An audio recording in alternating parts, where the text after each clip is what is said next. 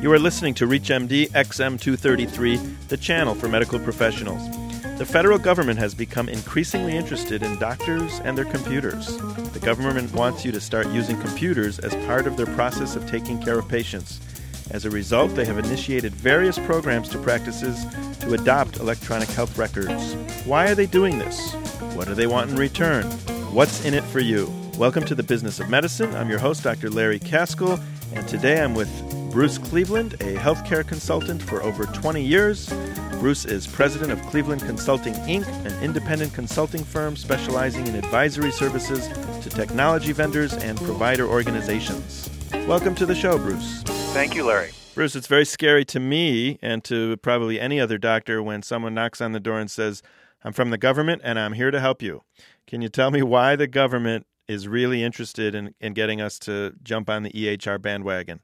Uh, well, that's a very good question, Larry. And uh, the reason is, is that you know, as you know, Medicare and and Medicaid are really the two largest suppliers of of funding for uh, medical services, and there is a, a tremendous concern at at both the um, uh, at the national level about the cost and quality of medicine in this country. And the public policymakers at the federal level believe that uh, one of the most powerful ways to lower cost and improve quality is through healthcare IT, specifically electronic health records. Therefore, uh, the government has initiated a series of programs to help encourage physicians to adopt electronic health records. All right, so so far it sounds okay. However, I'm always skeptical of anything the government wants to do. They usually have good intentions, but they pretty much muddy the waters in uh, everything they do, but hopefully in two years that may change. It's my editorial comment. Can you tell me a little bit about some of the programs they have in mind? Sure. Um, one of the things that when they, they looked at the landscape of physicians out there and, and said, gee, why aren't more people using them? One of the common complaints that they got from physicians was it's too hard. There's too many uh, vendors out there. I'm not sure which ones are any good. And so what they did is they funded this organization called CCHIT or CCHIT, uh, and CCHIT stands for the Certification Commission for Healthcare IT. And basically, the idea of CCHIT is to test individual electronic health records or EHRs and make sure they they meet a minimum standard of quality and functionality. And if they do, they get this a stamp of approval, which is kind of like a good housekeeping stamp of approval. So a doctor should be looking for a CCHIT approved EHR vendor. In my opinion, yes. And you know about how many vendors are out there now, and how many of them are CCHIT certified? Depending on whose numbers you believe, there's anywhere between 250 to 300 plus companies that call themselves uh, a vendor of EHRs. Of those, about 90 are certified. I would imagine every EHR company out there is working on getting certified as we speak. Well, a lot of them are. What is true is the, the CCHIT certification isn't free. Each vendor pays uh, about uh, in excess of $25,000 to apply for the certification. So some of the smaller vendors um, are resisting it and, and saying that, gee, it's it's not such a great idea but the majority of, of the major players are already certified, and those that are really interested in participating in the market will go through the uh, the CCHIT certification process. As a solo practitioner or a small group, how does one go about finding out who is CCHIT certified? Well, they've got a uh, really a very very good website. It's under www cchit.org. And you just click on that. It will give you a list of all of the CCHIT certified vendors by company name and by product name. And they also have a very nice little link from that to the individual vendor's site. So if you want to do some shopping while you're there, you can you can do that. What other programs is the government working on currently? The next program that I'm going to describe uh, is another uh, acronym.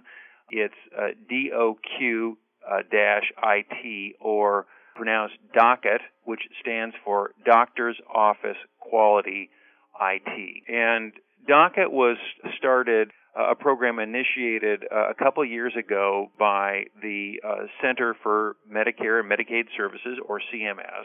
And the basic idea of DOCKET was to uh, have a program that would encourage adoption by physicians uh, um, across the country. And so what they did is they contracted with a group of organizations, and we give you yet another acronym called QIOs, or Quality Improvement Organizations, of which there is one in every state in the union, and said to those organizations, We're going to give you a certain amount of money, and we want you to take this money and use it to help educate and encourage physicians to adopt electronic health records. So they have, over the past two years, been in the process of doing that.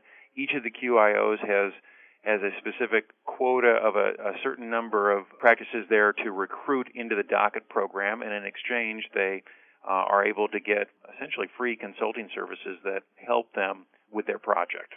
If you've just joined us, you're listening to ReachMD XM233, the channel for medical professionals.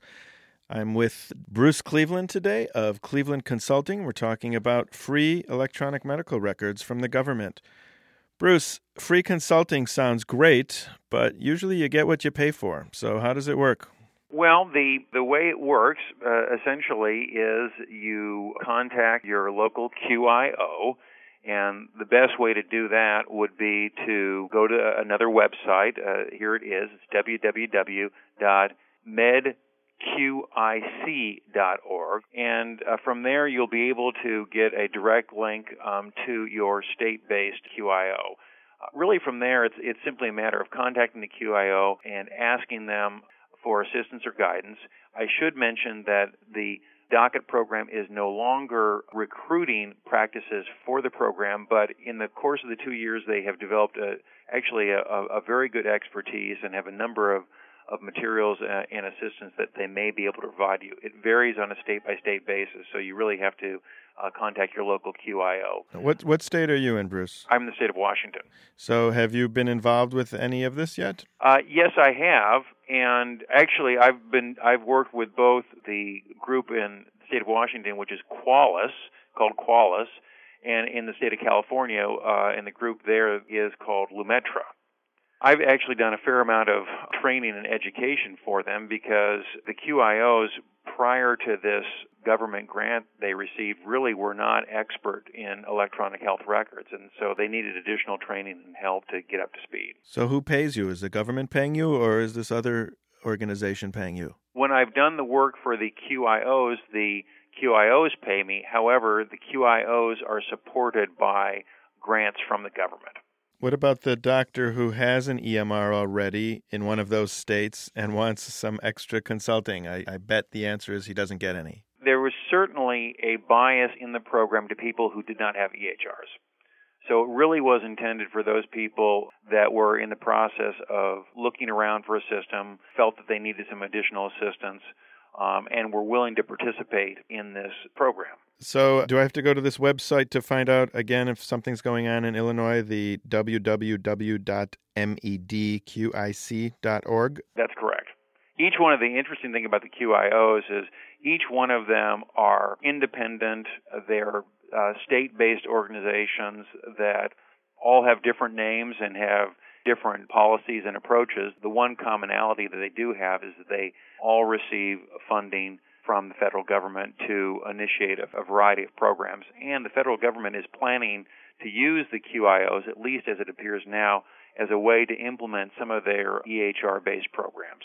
Bruce, what do you see as the end game in all of this? What does the government really want? What are they after? Well, I think in the end, uh, what, what the the government has a sincere desire to improve both the, the quality and uh, efficiency of medicine. And really, the only way that they can do that is to be able to have data.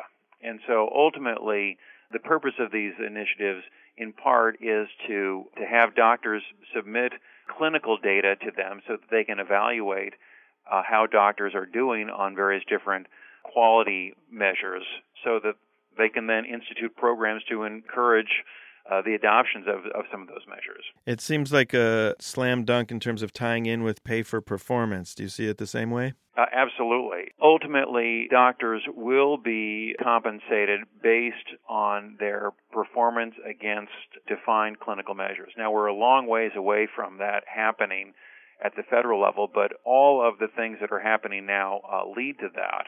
And in fact, four QIOs in four states are conducting a pay for performance pilot project that could, if it's successful, be a precursor to a broader national project. There's one thing that, that gets left out of this equation in that the government wants us to obviously write down everything we do, check off every box so that every disease process is treated appropriately.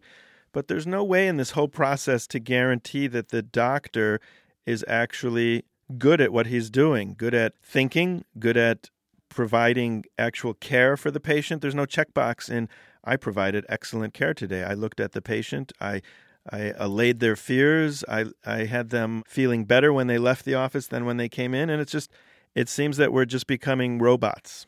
Well, I think uh, that's a legitimate criticism. The government, at least at this stage, is looking for measurable uh, things, things that, that can be sent digitally and that can be uh, measured and compared against a certain standard. And in that, I think you make a very good point, Larry, that some of the you know the intangibles, that important interaction between patient and, and physician get lost and are extremely difficult to measure. So I do think that this is a, a process that's going to evolve over time. So far, the federal government has actually been, in, at least in my opinion, fairly sensitive to the needs of, of physicians and in realization it just can't stuff something down the throat of the, the average doctor that this country relies on for medical care. I, I as a physician though, I'm used to getting things shoved down my throat. Uh, we've lost total control of our practices and are at the at the whims of big business and managed care organizations. So this doesn't really scare me at all. It just seems like the next step in the evolution towards mechanical healthcare in America. Any last thoughts, Bruce? The only thing that I would say is that the train has left the station, that these things are likely to uh, happen. They're, they're not likely to happen tomorrow, but we are going to see this transition, and it's very much been driven by the government. Well, I'd like to thank our guest, Bruce Cleveland, for coming on the show today and telling us what the future has for us in terms of the government meddling in our offices some more. I'm Dr. Larry Kaskel, and you've been listening to The Business of Medicine on ReachMD XM233, the channel for medical professionals. For comments and questions, please send your emails to xm at reachmd.com. And thanks for listening.